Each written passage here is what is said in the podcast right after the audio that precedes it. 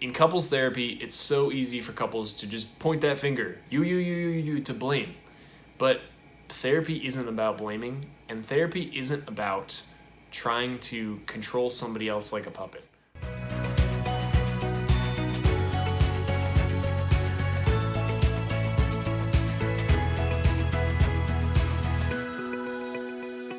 Hello, everybody. My name is Adam Cross.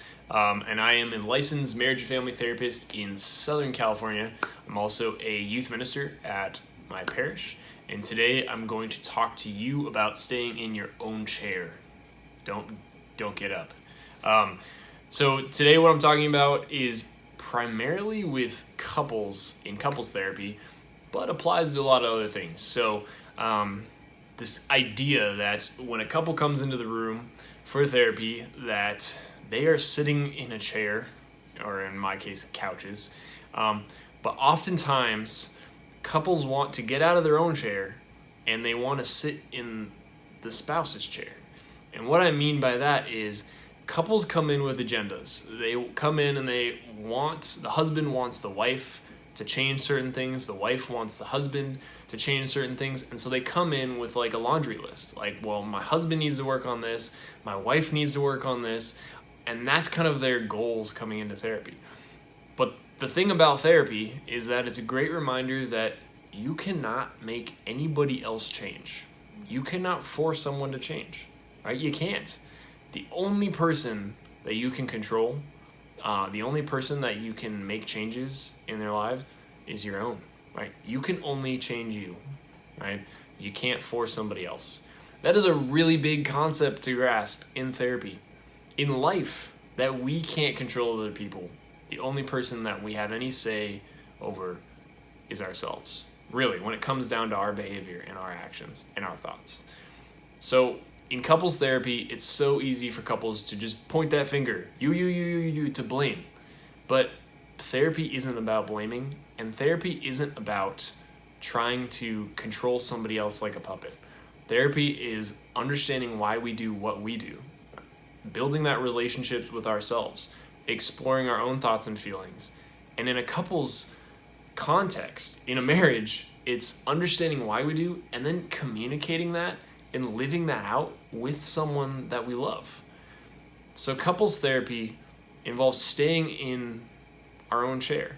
And I even say, I mean, marriage involves staying in our own chair.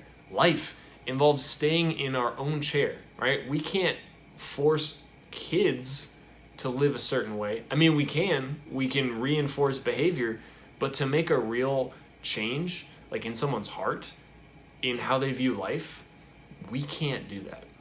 But we can begin to do that for ourselves. Therapy involves staying in your own chair, saying, What is my responsibility here? What can I be accountable for? In a disgruntled marriage, there are two sides even in cases of infidelity, and this is really hard, this is so hard, even in cases of infidelity, there are two sides. And both people have to look at what is my piece in here? In a case like infidelity in a marriage, it's so easy to say it's that person's fault they cheated. And yeah, they cheated, and they are at fault, and it really hurts and it's hard. But each person has to stay in their own chair. Yeah, they cheated but what was my role in this marriage? Yeah, they did this, or they, they really are struggling in this area. But what's my role? How can I grow? Because the longer we spend just pointing fingers and saying they did this, they're doing this, they're not doing this, nothing changes. But the time we spend saying, what's going on with me? Where am I at? What can I do to make this better? Things begin to change. To get something new, we have to give something new. To want something that's different, we have to try something that's different. And that means staying in our own chair and looking at what we can change. The beauty about couples therapy is if two people are in a room, there is some part of them that wants this marriage to work. And as a therapist, I am extremely pro marriage, right? I want this marriage to work.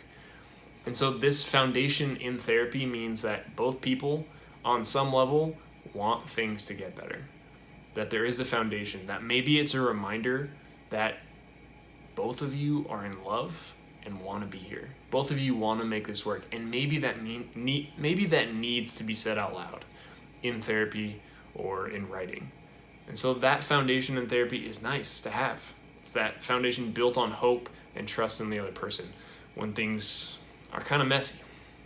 So there's hope in that, and there's some honesty in that, and there's the reminder that we have to stay in our own chair. No pointing fingers, no blaming. That might be really tempting, but what is your role? What is my role? I'm gonna focus on me, I'm gonna do my work, and then I'm gonna see where you're at and communicate that to you in a healthy way. Part of couples therapy in this process is communicating where each other is at. What are your intentions in being here? What is the goal? How do you want this relationship to grow? And staying in your own chair to be accountable for you, to not try to change or have an agenda with with the other person, but to look at yourself and to even learn how to communicate what's going on with you better in your marriage. So, stay in your chair, keep your butt in it, uh, and don't try to change someone else. We can't. Right? We can love, and love does not insist on its own way. That's really difficult sometimes, but we're called to love. We're called to do our own work and learn how to love and communicate to those around us. If you have any questions, uh, comments, if you have video suggestions, please leave them below and please hit like and subscribe wherever that is. Feel free to shoot me an email and may God bless you. Thanks for watching.